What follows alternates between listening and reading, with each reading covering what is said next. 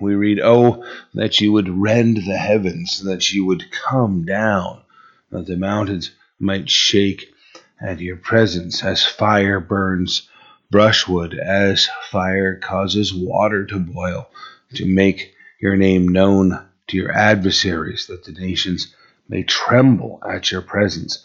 When you did awesome things for which we did not look, you came down, the mountains shook at your presence. For since the beginning of the world, men have not heard nor perceived by the ear, nor has the eye seen any God besides you who acts for the one who waits for him. Now, just before I even move on to close that little section, I want you to notice how there's this cry that goes out and this response that we see the fire the brushwood the you know causing the water to boil he's saying while we've not ever actually physically heard seen the god we worship we've seen the effects. It's the same thing jesus is saying when nicodemus says how in the world is somebody going to be born again? Going to enter the womb for a second? What are you talking about and he says, um, you know, I paraphrase, you know, that whole thing. You know, you don't even understand natural things. How you gonna understand spiritual things? You know, the wind blows. You don't even know what that's about. How am I going to explain to you when the spirit moves, causes something to be given birth to? Uh, the effect, you guys. Oh, show me God. I don't believe in God. No one's ever seen God. Now, how can you believe in something you know you can't even see? We can see his effect. You know, answered prayer. You know, the circumstance that the Lord takes care of, the things that show us that He is in our environment. You know, you get the impression from the lies our enemy tells that you know the devil has you know equal capabilities. You know, poltergeist and scary, spooky. You know, he can show you he's in your environment. No, no, the Lord alone is the one who answers prayer. If if that is possible, you're talking about a created being that can only be in one place at one time. This is the God of all things who our brothers and sisters on the other side of the planet praying for their needs are being heard instantaneous with us here and the Lord responding and capable of responding to all. As as much as you can say, you know, the fires that burn a brush, that boil the water, the Lord, they're going to tremble at His presence. The mountains will shake at His presence. No one else has been capable of doing this. In verse 5, you meet with him who rejoices and does righteousness, who remembers you in your ways. You are indeed angry, for we have sinned in these ways we continue, and we need to be saved. For all the evidence that God has put forward, believers still walk away from Him, still choose their own path, still live uh, sinful lives. Uh, the evidence uh, of His being there is an evidence that you know demands of us an obedience. And the lord is saying i'm angry. You know you are angry. Indeed angry. Why? Because you sinned and in speaking of those sins you continue in them. This is your way. You need to be saved is what he you know it's it's a very plain you know there's no metaphor laid out here He's just saying, this is the junk you're in right now. This is where you're at. You need to be saved. You need to be delivered from these things. It's an unfortunate thing that Christianity has done to make those within Christianity comfortable. The ever worrisome concern of how is the crowd going to react to the message. Always get the finger on the pulse of the people's response.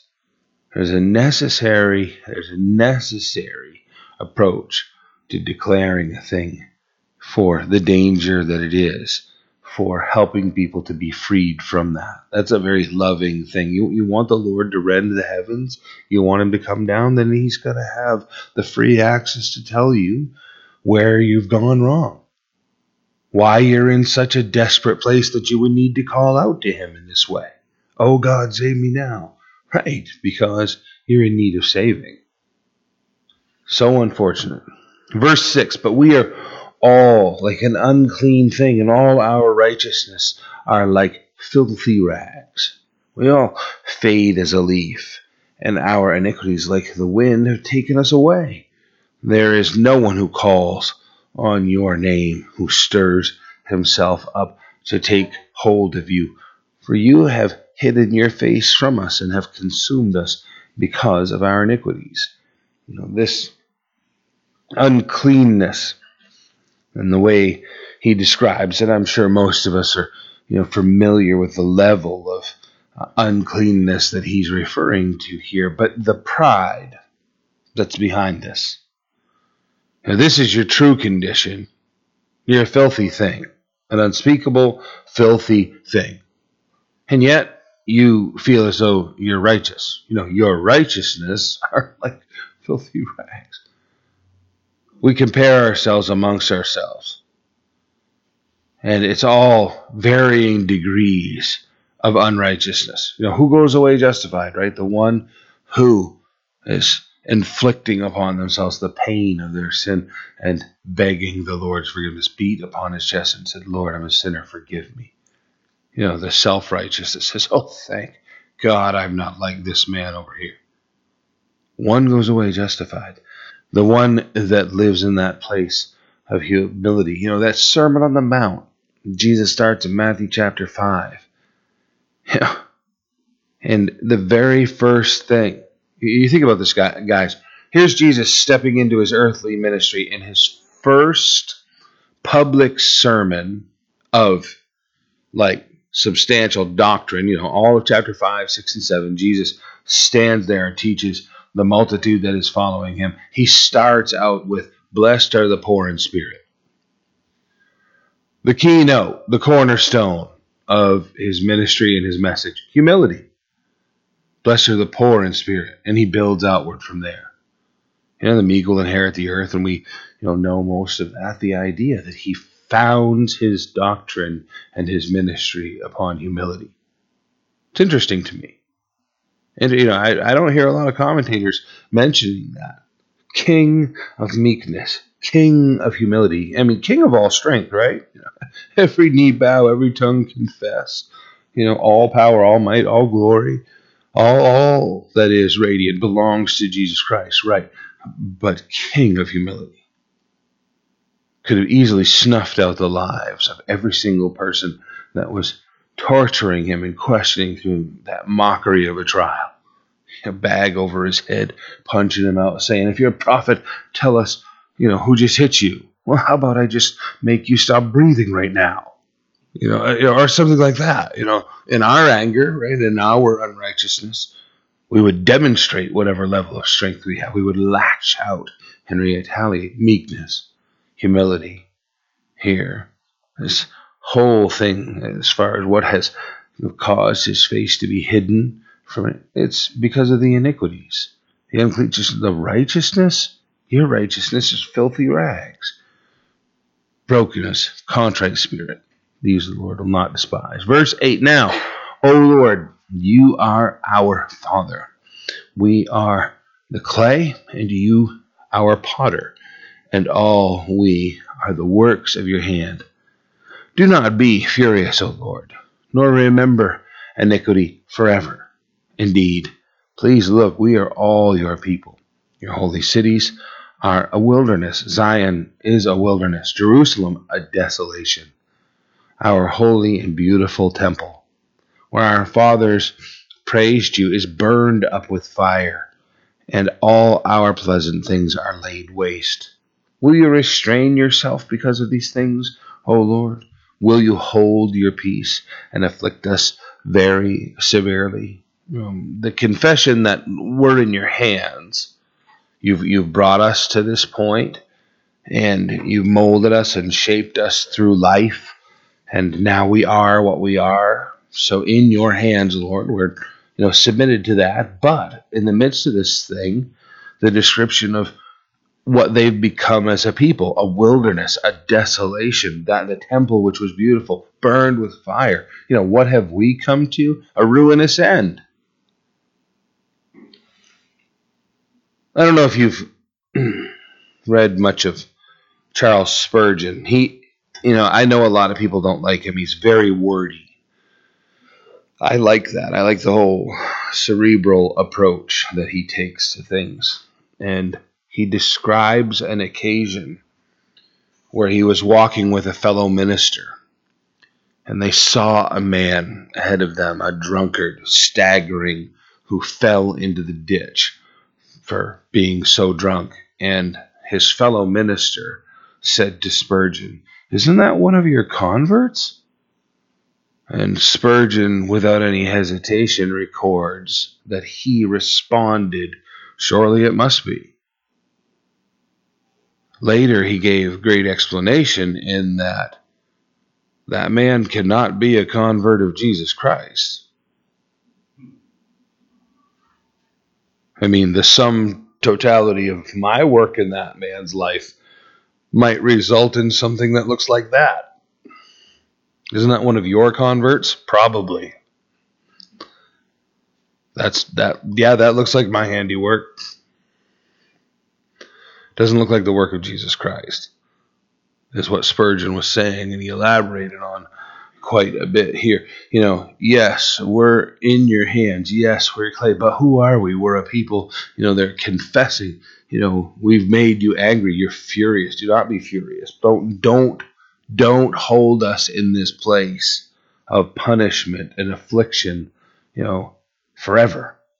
Give us relief. They're begging God for that. Now, as you move into chapter 65, it says, I was sought by those who did not ask for me. I was found by those who did not seek me.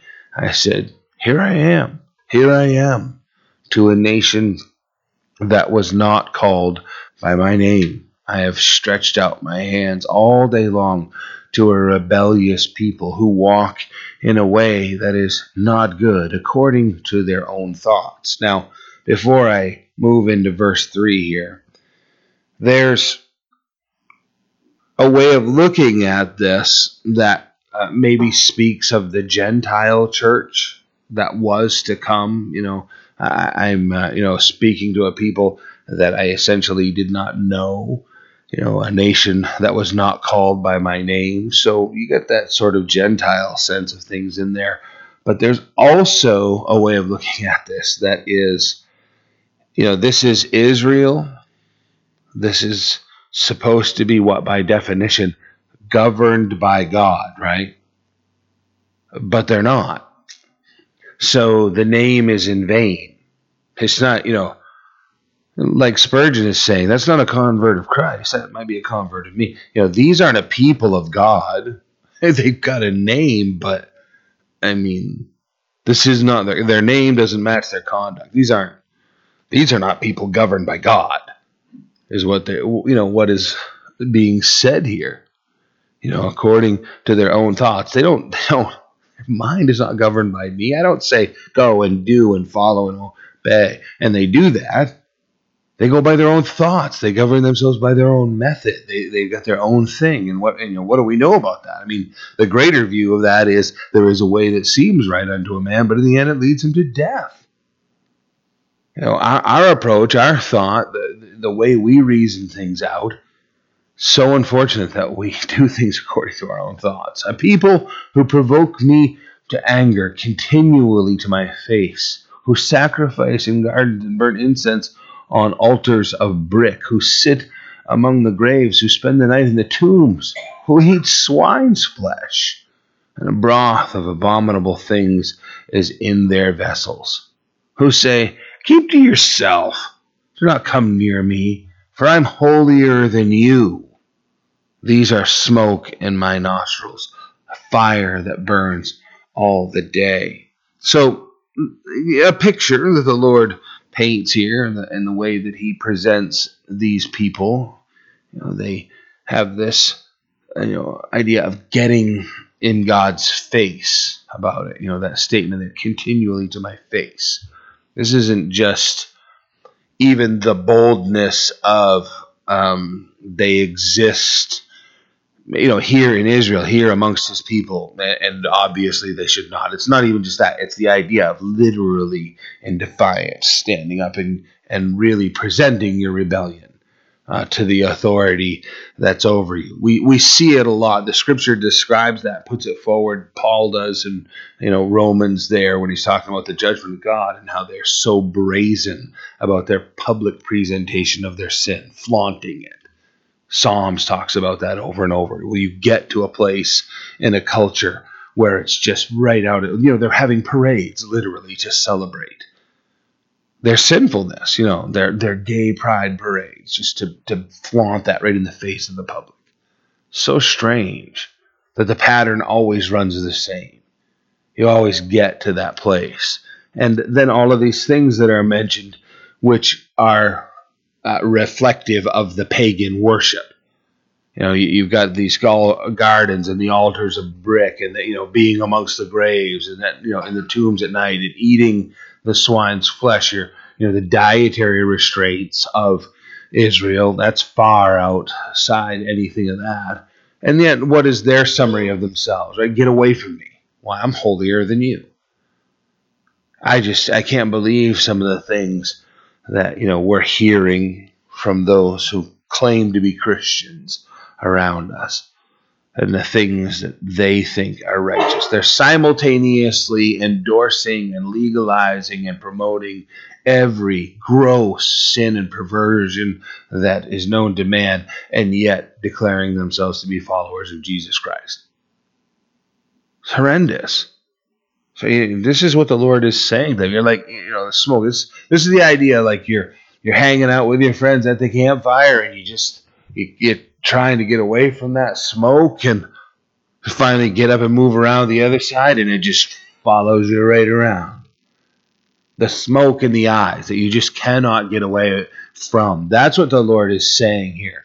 This isn't like the pleasant aroma of incense burning in the room when you come in and, oh, that's fragrant and enjoyable. No, this is the smoke that is just burning your nostrils and burning your eyes. You know, I've experienced that enough times to know, oh, I'm going to regret this really bad tomorrow. I'm going to get up and have a headache, and I'm going to have this is, you know, it's so annoying. It creates such aggravation. That's what the Lord is saying. Is all this fake approach of convincing yourself you're actually walking with me, sickening, and you know, has this level of burning intensity that makes me angry all the day.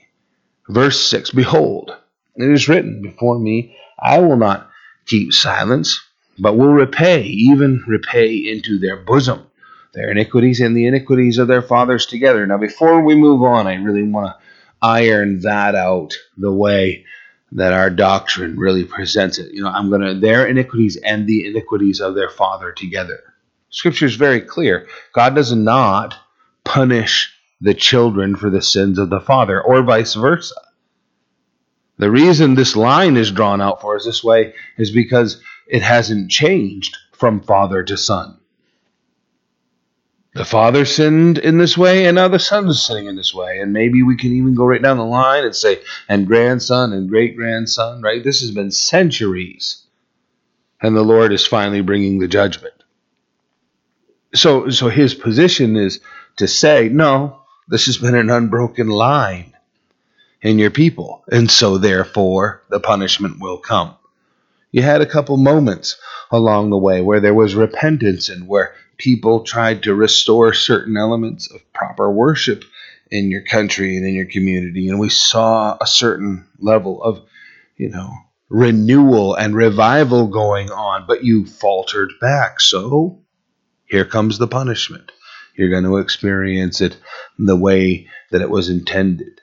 Your iniquities, the iniquities of your father together, together says, says the Lord, who have burned incense on the mountains and blasphemed me on the hills. Therefore, I will measure their former work into their bosom. Now, when it talks about having created these abominations on the hilltops, in their day, there were those that were trying to justify themselves and say, We used to previously worship on the mountaintops, and then it was mandated that we go to Jerusalem and we worship in Jerusalem in that way.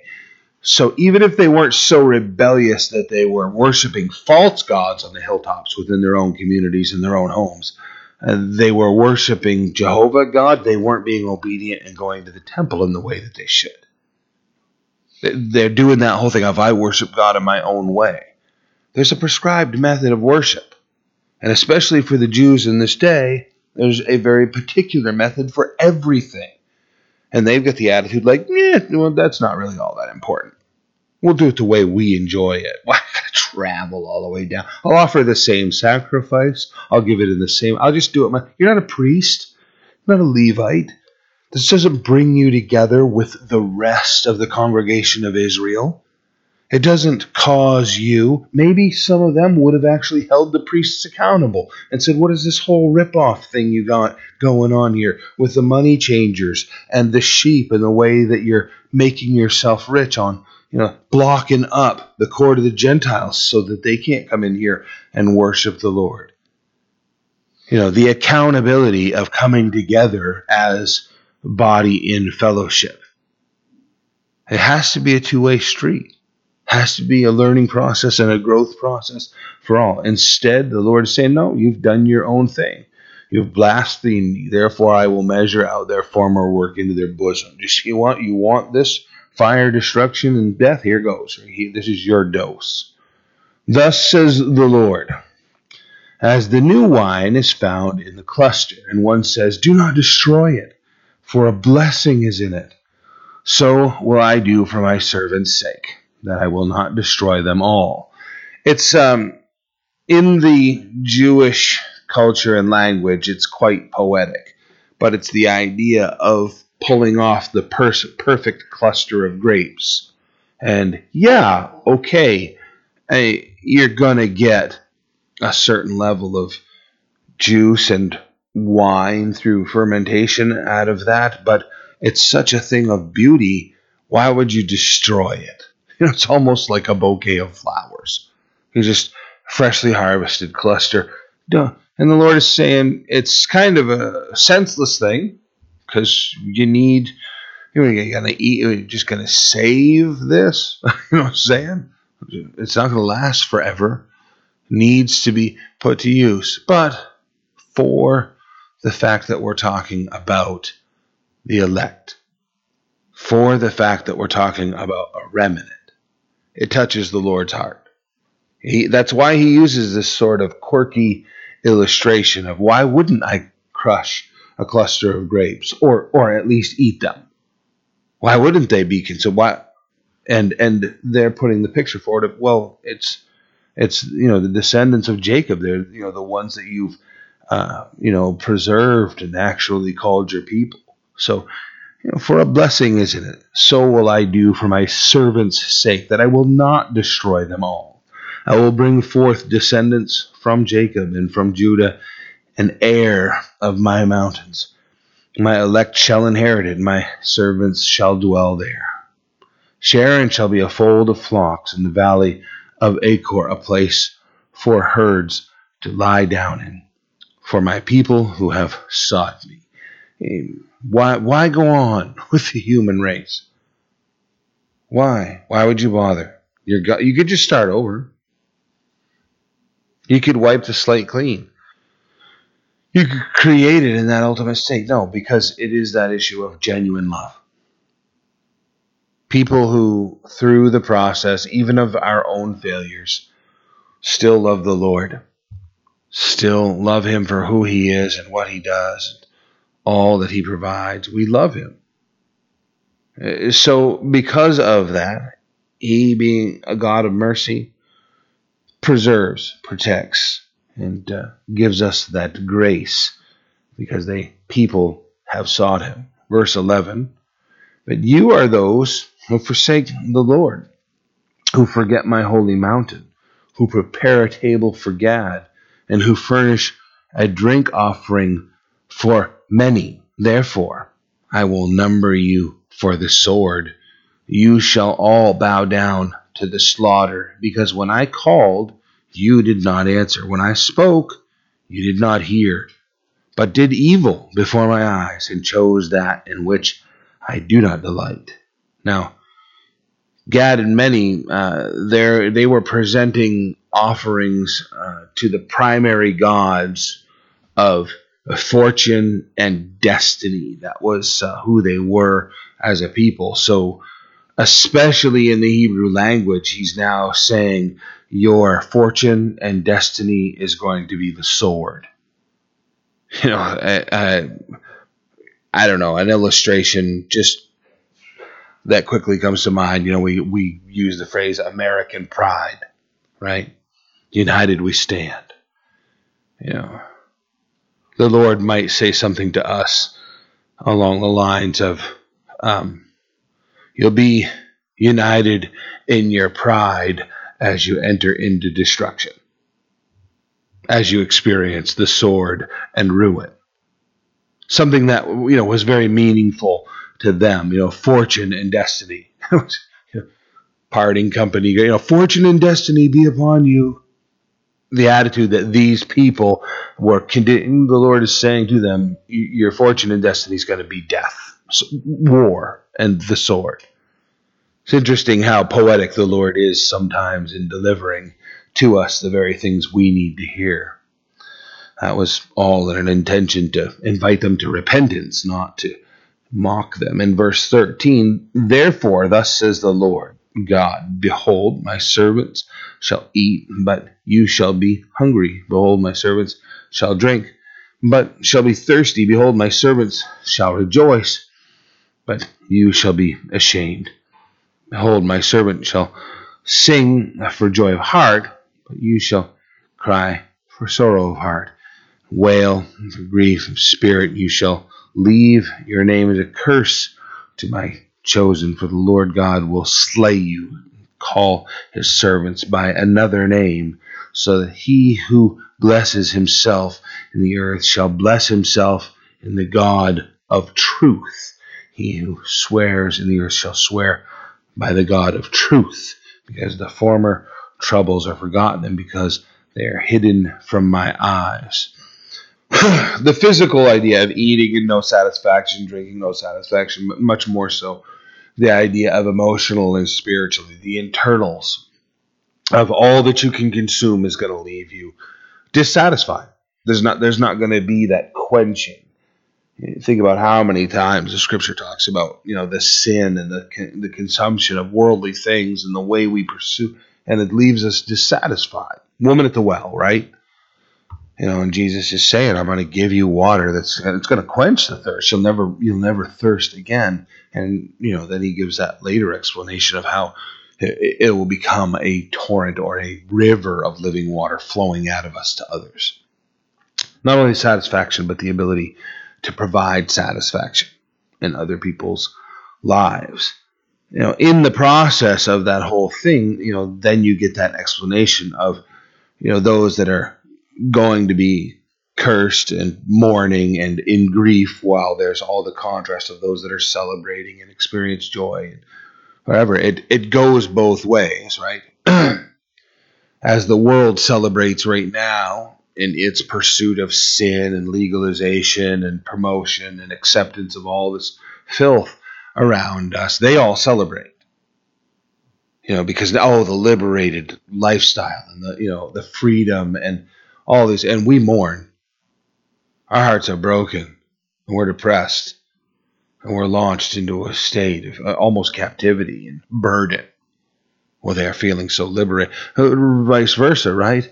As those things are squashed, and as righteousness rules, and as Christ takes his throne, and we all celebrate, they'll be thrust into their state of mourning, and they'll be the ones sinking into punishment and despair.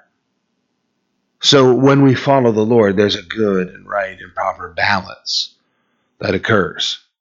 We should be mourning as the world moves into its sinful celebration. You know, we're kind of like, why? Why does it have to be like this? Why? That's an evidence that we're children of God. The fact that we're that brokenhearted over it. Our day's coming where Christ will rule from his throne, and those people will all be turned away from their celebration into the pain of what they're experiencing at that point. You know, he's going to come and bless the earth and you know provide all these things. The troubles are forgotten because you know they are hidden from my eyes. Look at verse 17 for behold i create new heavens and a new earth and the former things shall not be remembered or come to mind. It really is um, an amazing idea that we're going to experience so much comfort that the former things will not come to mind. Um, I don't know how that's going to work. I know if I had to spend eternity thinking about the people that I loved who were not with me in that eternity, that we're not in the presence of the Lord for eternity, it wouldn't be quite such a paradise to be there and have to bear the burden. So when I read here, you know, that the former things uh, are going to not be remembered and not going to come to mind, right now, I'm kind of heartbroken about that concept. That maybe in eternity, I'm not going to remember certain things. But at the same time, kind of comforted by that. If I don't have to think about my failures, don't have to walk around carrying the burden, scarred memory, don't have to think about the pain of the loss of people such as that. It'll be a much more enjoyable paradise, I think, uh, without that type of uh, experience in it. I it's going to be a much better paradise. Much better. How about this? A much better eternity than being separated for God, from God for all of eternity and being able to remember all those people. I wouldn't want to experience that side. Separated from the Lord and my loved ones for all of eternity. And I can still remember all of that. That's that's a hell within itself. Right, to consider that type of existence for all of eternity. The glad, be glad and rejoice forever in what I create. For behold, I create Jerusalem as a rejoicing, and her people as joy. I rejoice in Jerusalem and joy in my people. The voice of weeping shall no longer be heard in her, nor the voice of crying. It's enough to be tremendous, complete comfort in order to have that level of no more weeping, no more crying. Verse 20 No more shall an infant uh, from there live but a few days, nor an old man who has not fulfilled his days. For the child shall be 100 years old, but the sh- sinner, being 100 years old, shall be accursed. Such an interesting thing.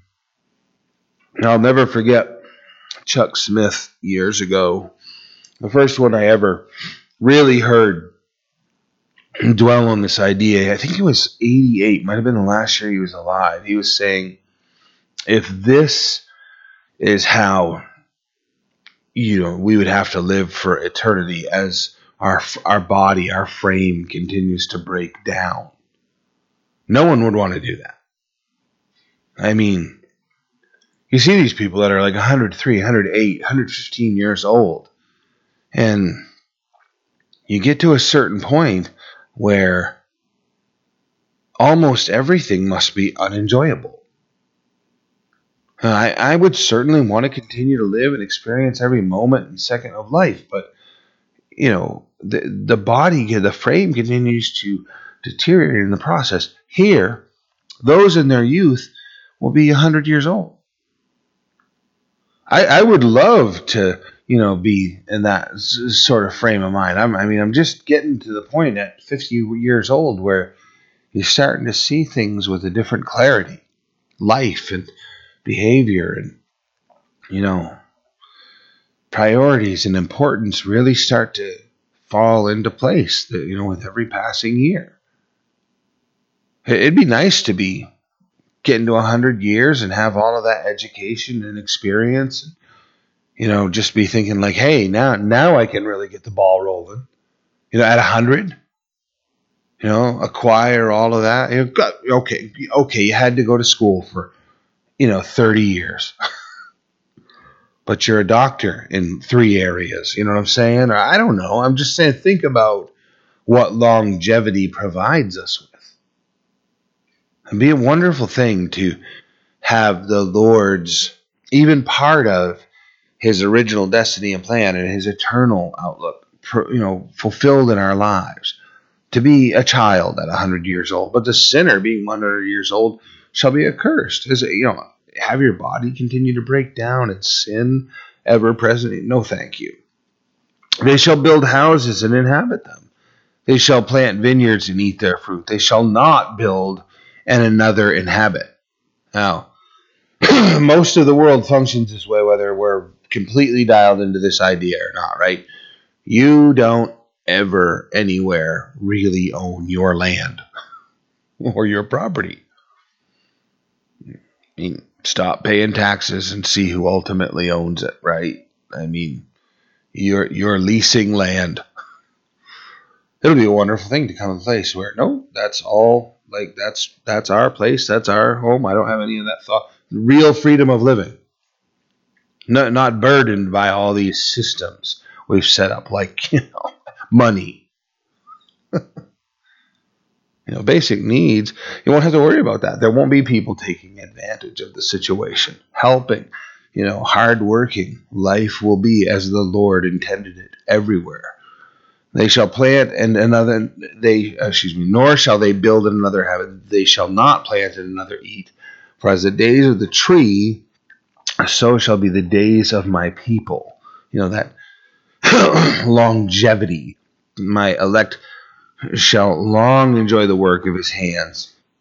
They shall labor in vain, nor uh, they shall not labor in vain, nor shall uh, bring forth children for trouble, for they shall be the descendants of the blessed of the Lord, and their offspring with them. Everyone worshiping the Lord is uh, what it will be when Jesus Christ reigns on the earth. Um, you know, this statement about being like a tree, for as the, the days of a tree. Um, we've had a couple of occasions, different airports we've been in, where they have a, a big ring cut like right off the stump of the tree.